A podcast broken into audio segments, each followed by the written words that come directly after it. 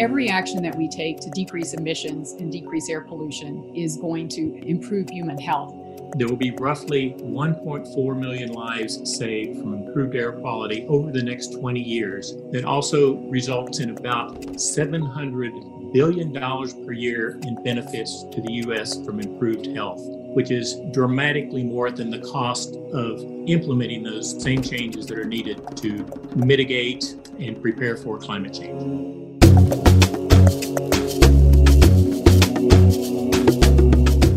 Welcome to the Stories for Action podcast, where we speak with folks taking bold actions for a thriving planet.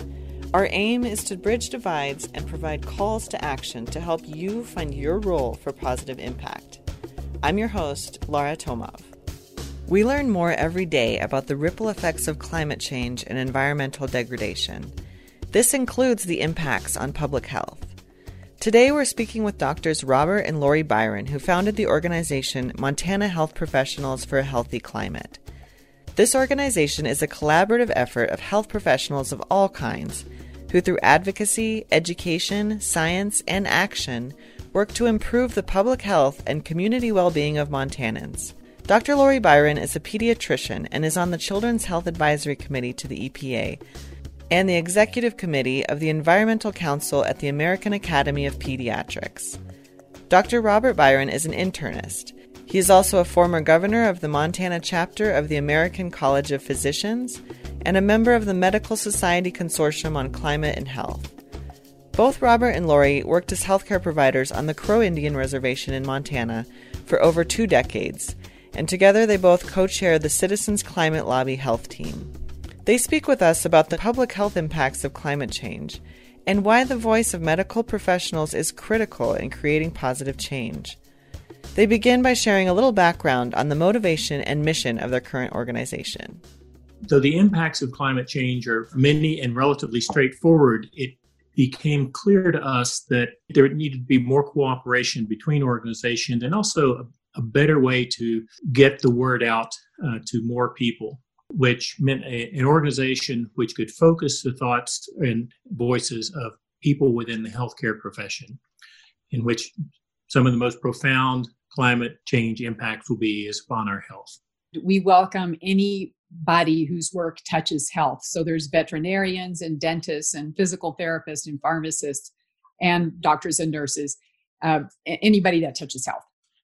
And so some of the some of the main work that we've done so far is We've worked with several of the different uh, cities and counties in Montana that are developing climate plans and have been willing to either write or edit the sections on that on health because that's usually a powerful section, especially if you're in a region where the members of your city or town might not be 100% sold on on having a climate plan. So that's been uh, one thing. The next big thing will will be coming up because we haven't had a legislative session since the group was in existence. And we've talked with a number of people about what bills we can look at supporting. And this will be the first time in Montana that a medical group has actually put in their voice on doing um, energy bills. Other work would be that we have uh, a number of our board members and, and other people give presentations to churches, to communities, and to medical groups and we've also got several of the medical organizations to ally with us the American Lung, the Academy of Pediatrics, the American College of Physicians, and the Montana Public Health Association. And there are similar entities and organizations forming in other states across the country and in other countries themselves that folks can look to for specifics on their own area, whether they're in the general public or healthcare professionals themselves. And since your organization is located and focuses on communities and risk factors in Montana, what are some of those specific impacts that Montanans are facing due to climate change? Importantly, the, the, the health impacts of climate change are, are going to be huge. They already are affecting us within the state. Primarily within the state, what we expect are impacts from increased heat, increased flooding and drought, as well as uh, the impacts of increased uh, areas burned from wildfires. And uh, I'll just be specific here that climate change is a major factor resulting in the increased frequency and areas burned of wildfires. There are others, but climate change is one of the major factors uh, in that. And of course, just to point out with wildfires, the impacts are obviously those directly on the people who are either in the path of the wildfire or the firefighters themselves. But much more broadly than that, uh, people in a much wider area are affected by the smoke from wildfires, which has direct impacts on on our health in terms of respiratory, cardiac function, increased numbers of strokes, as well as impacts on pregnant women and their fetuses. It's also anticipated that we will see more problems with heat, and that's in terms of both hotter days during the summer or more hotter days, but also longer periods of heat during the summer, as well as the impacts that that also has on creating more drought, particularly in rural areas where many of our workers or many of our people are work outside, they will be particularly prone to increased impacts from those issues. So those are some of the, the biggest impacts. We we also expect to see more problems with flooding, uh, and that would be the result of earlier snowmelt combined with more extreme precipitation events. So seeing more flooding in the in the spring, and then after that potentially more droughts, as I mentioned. The drought and the heat also have a huge effect on agriculture. Uh, we tend to think that plants like the heat, and they do, but um, our grain growing crops really only like the temperature to go up to about 84, 85 degrees. When it gets hotter than that, the production actually goes down for every day that's above that temperature in the year. So that has an effect on, on our yields. And of course, the drought has a huge effect on our yields. So we had the worst drought in Montana history in 2017 in uh, eastern Montana, and they uh, had a huge change in their crop production. And while a lot of those elements are specific to Montana and Montanan communities, they also apply to several other states in the US and in other countries as well. And as you both are a part of uh, national organizations for health and climate, what are some of the other elements that we're seeing climate change having an impact on public health outside of Montana and, and across the country? Well, particularly with the issues in, in coastal areas, um, uh, two things. One, sea level rise is very real, affects some areas more than others, but puts huge numbers of people at risk to have to move because of the very issue of sea level rise. And the other issue is the increased strength and impacts of storms, particularly hurricanes on the East Coast um, and elsewhere in the world. What we are seeing is much more powerful hurricanes and that both increase in strength dramatically more rapidly and also result in significantly more rain and, and damage and flooding from that with each one. The end result of that is large numbers of people whose homes are are made unlivable or can't find work in the area with all the devastation and need to move which results in climate migration. And one example from the past that is prominent in people's mind is Hurricane Katrina um, in 2005. And New Orleans has not recovered from that, nor have the people. The large numbers of people that had to move still have had their lives disrupted and have not recovered from that and live elsewhere throughout the United States. If we multiply that many times over with hurricanes just in the US, um, and even more than that globally, the, the issue of climate migration becomes huge. Uh, just here within Montana, to bring it a little closer to home, Rob and I were working on the Crow Reservation in 2010 when we had a big spring flood. And I think it's really important to realize what people on the outside saw and what you saw if you were on the inside. So, people on the outside saw these pictures in the news and on the newspaper for several days with the interstate closed and and all this flood. And then a couple days later, it was all gone. There wasn't anything else in the news. And within two weeks, if you drove down the interstate, you wouldn't have thought there was that it, that everything was over. There wasn't any consequences. But what we saw because we worked in this community is that there were a lot of people that were just living on the edge, and whatever home they had, they lost. So they might have had water creep into the drywall to where it, it ruined it and molded out the house, or they might have lost their furniture, their clothing, whatever and, and the home that they were in was unlivable.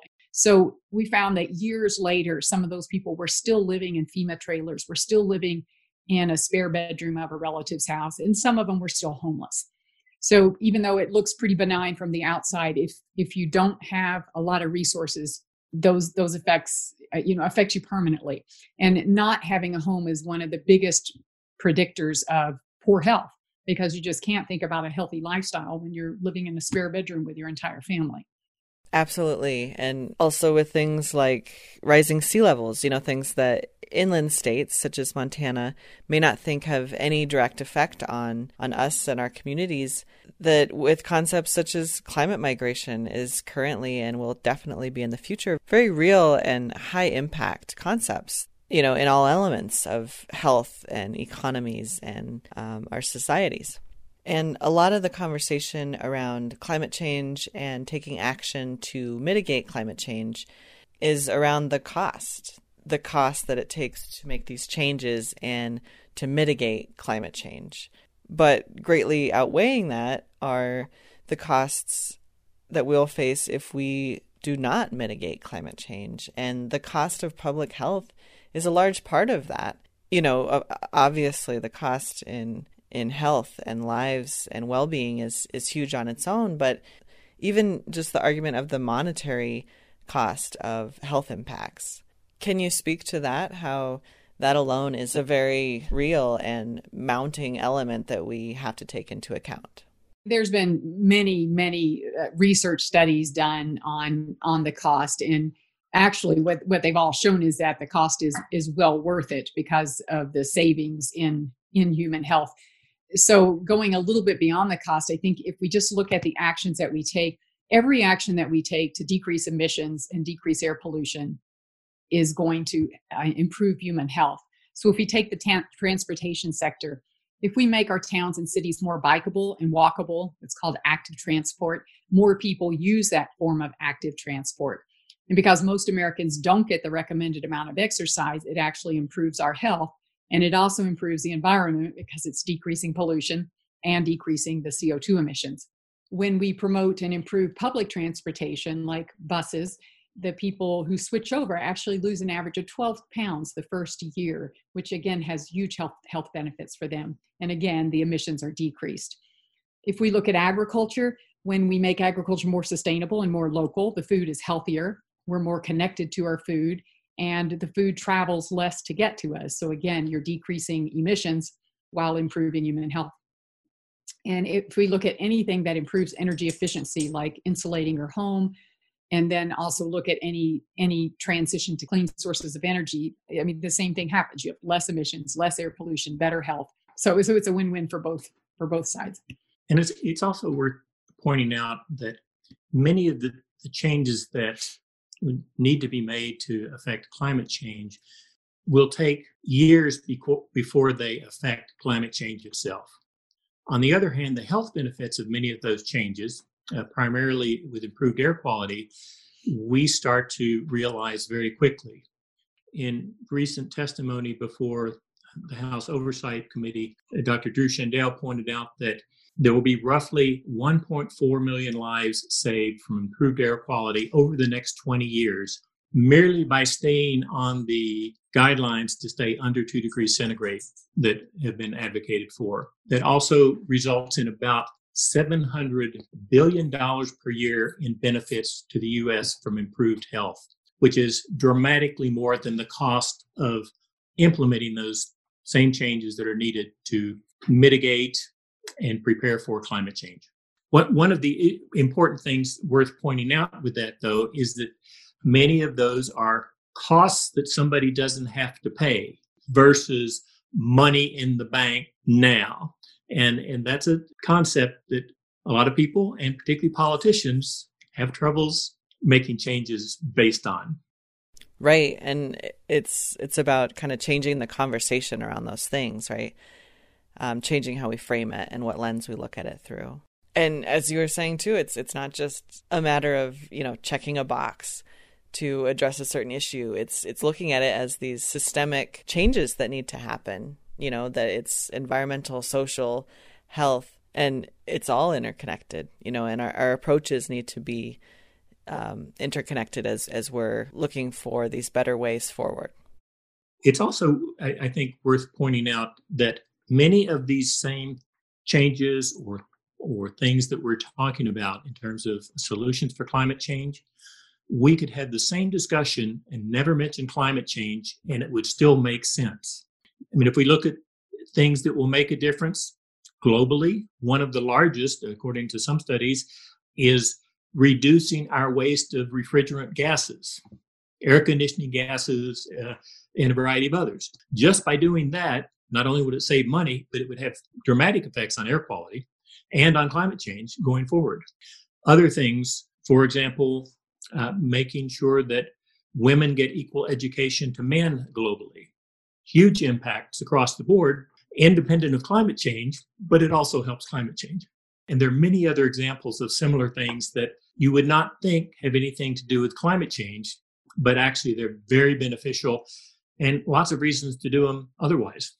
Yeah, no, absolutely. And the the Project Drawdown does a great job of really putting in the thorough research and the data to back all of those all of those solutions up and and the interconnectedness of all of it. And with the conversation of climate change, um, we're in a, a place, unfortunately, where it can be a very divisive topic. Do you find that when speaking on the health impacts of climate change, that that is an element that kind of brings people together around taking action and just speaking on the impacts of climate change. One of the areas that that that we have seen, particularly in our work with the uh, Faith Science Climate Action uh, Group, that certainly in the the various religious communities, there's a very strong attachment to stewardship of the earth itself. But also, many of those same groups or communities tend to be very conservative in terms of it's hard to bring up something like climate change. And over the past few years, and especially through this group, by getting people together and starting to talk about it, it turns out that there's this really, really huge interest in doing something because that's what faith and the religious groups believe in. Um, but it was hard to talk about. Now that is becoming less of an issue. And it's worth pointing out that almost all the major religions have very strongly worded statements supporting action on climate change. I will say, when we first became climate advocates, we weren't using the health voice as much as we do now. And, and I must say that when you're using the health voice, whether you're giving a testimony or you're doing a presentation, I have never had anyone question what I'm saying. So they might still say they don't believe in climate change, but they don't disbelieve that 200,000 people are dying from air pollution. So, so the health voice is really important. Yeah, no, I, I could see that, and it's you know something that we can really connect to our own families, and something that we see the very immediate impact of. Right, that's that's right in front of us. And when you both give your presentations and share this information with universities and different groups. What are the elements that the audience members are usually the most surprised at hearing once you deliver this information? I think there are still huge numbers of people, including scientists and doctors, that don't have a clue of all the things that air pollution and um, climate change is affecting in relation to our health. So, most people totally get that asthma is going to be worse, and a number of people understand that heart attacks and strokes happen more often. That what they haven't heard about is the prenatal issues. So the fact that preterm births and stillbirths uh, happen, that there are links now with all kinds of uh, mental problems like dementia and air pollution, uh, schizophrenia and autism and ADHD and air pollution. They seem to be linked in the research studies. I think a lot of people also don't correlate the the huge impacts that climate change is and will have on our agricultural production, how closely that's related to human health, because of course nutrition is one of the most important things to have good health. And also to follow up with what Lori said, is not only is air pollution linked to many of those, but increased temperatures itself. So heat and it doesn't have to be extreme heat. Increases in heat have been associated with problems, increased violence, increased preterm problems, uh, early deliveries, as well as problems with respiratory and heart disease, separate from the uh, air pollution itself. Uh, just the, the mild increases in temperatures. As the temperatures go up, more problems with those as well. So, a variety of impacts, um, and they're not isolated from each other. They're probably cumulative and build on each other. Yeah, now I was reading that the long term maximum temperature exposure for human survival really isn't as high as I would have thought. You know, it's it's 95 degrees, which already we're seeing prolonged periods of time where a lot of places around the world are experiencing at least that temperature.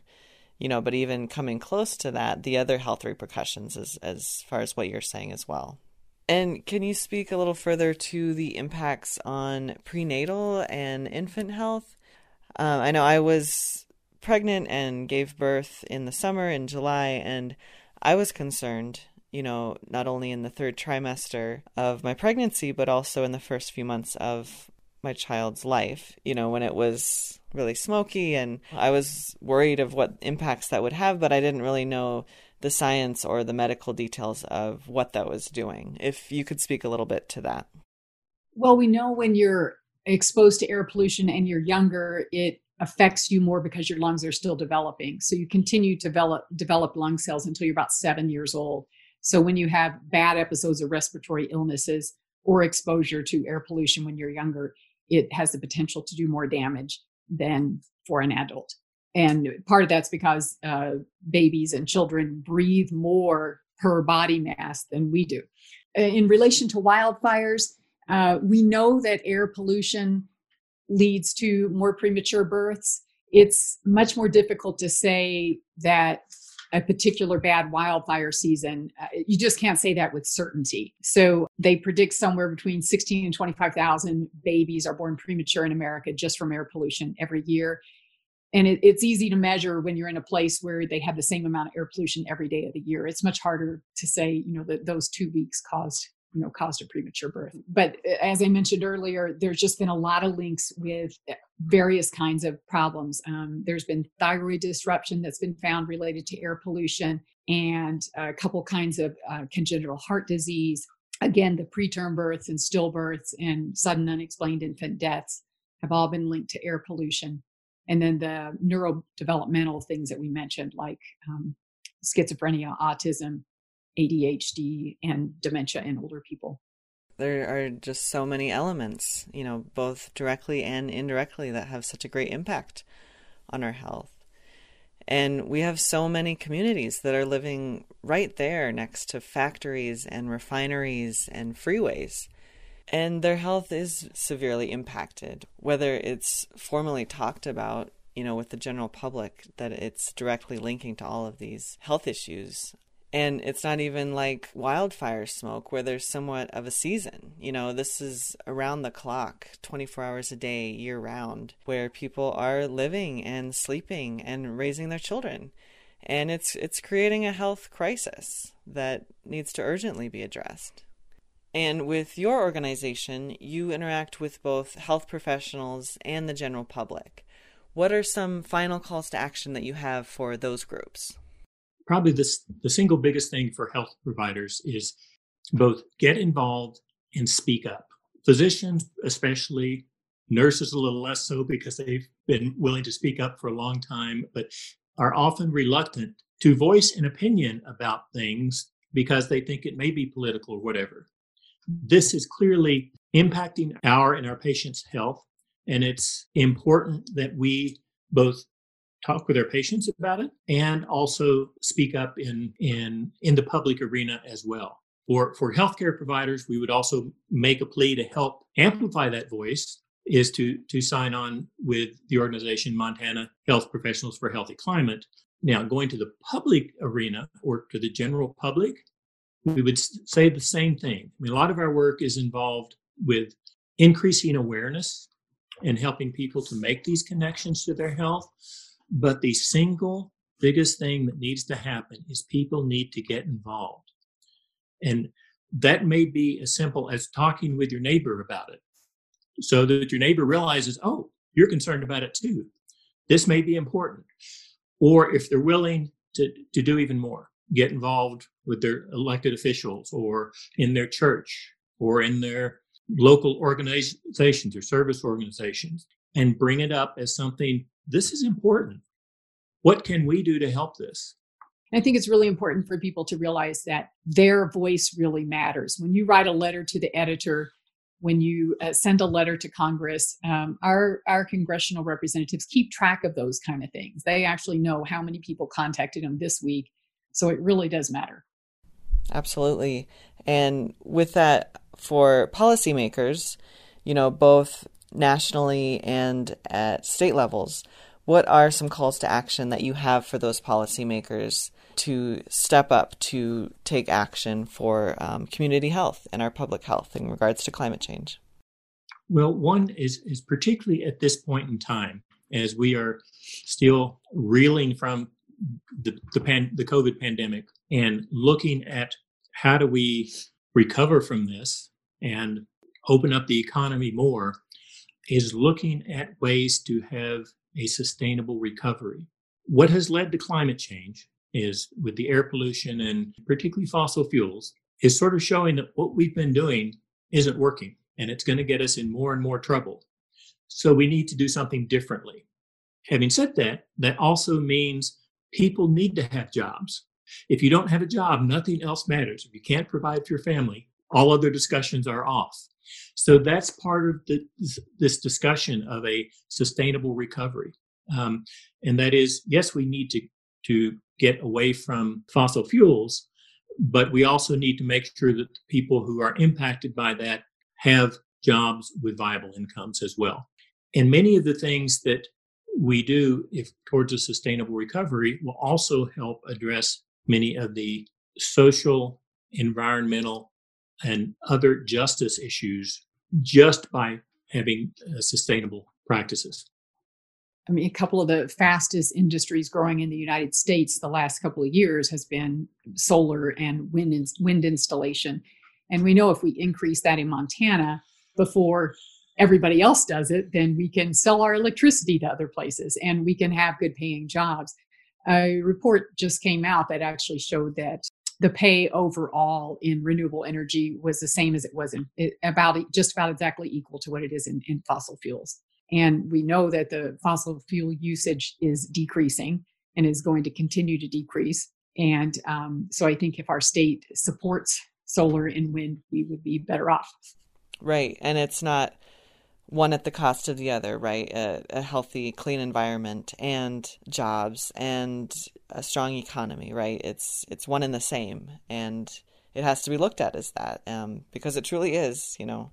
And any final thoughts that you guys want to add for listeners? Just to emphasize that climate change is the world's greatest group participation project. There are no spectators in this one, despite the fact that we don't think it's happening to us or in our region this is something we all have to do together. And that's it's important because it's not a it's not a state it's not a person it's not a political party it's not a nation. We are literally all in this together. Thank you so much to dr robert and lori byron for speaking with us today. You can find out more about the montana health professionals for a healthy climate as well as resources on health and climate for Montana and nationally at montanahphc.org. If you yourself are a health professional of any kind located in Montana, you can sign up at their site to be a member, receive their newsletter, and anonymously pledge your support for when the organization speaks up for legislation on behalf of climate action and public health. We encourage listeners in other states and countries around the world to find the entities in your area that are focused on the public health element of climate change and environmental degradation. Or if you don't have one, maybe you're the person to gather the working group and start that. Whether you're a health professional or a concerned citizen, it's important to really recognize the powerful role your voice has in creating positive change. Thank you all so much for listening. Be sure to subscribe for more stories and share these episodes with others to hear inspiring action to help you find your role in a thriving planet. You can follow us on Facebook and Instagram at Stories for Action and Twitter at Stories number 4 Action. Learn about all of our work at storiesforaction.org, where our mission is to use the power of storytelling to share human connection and the advancement of a thriving planet for all.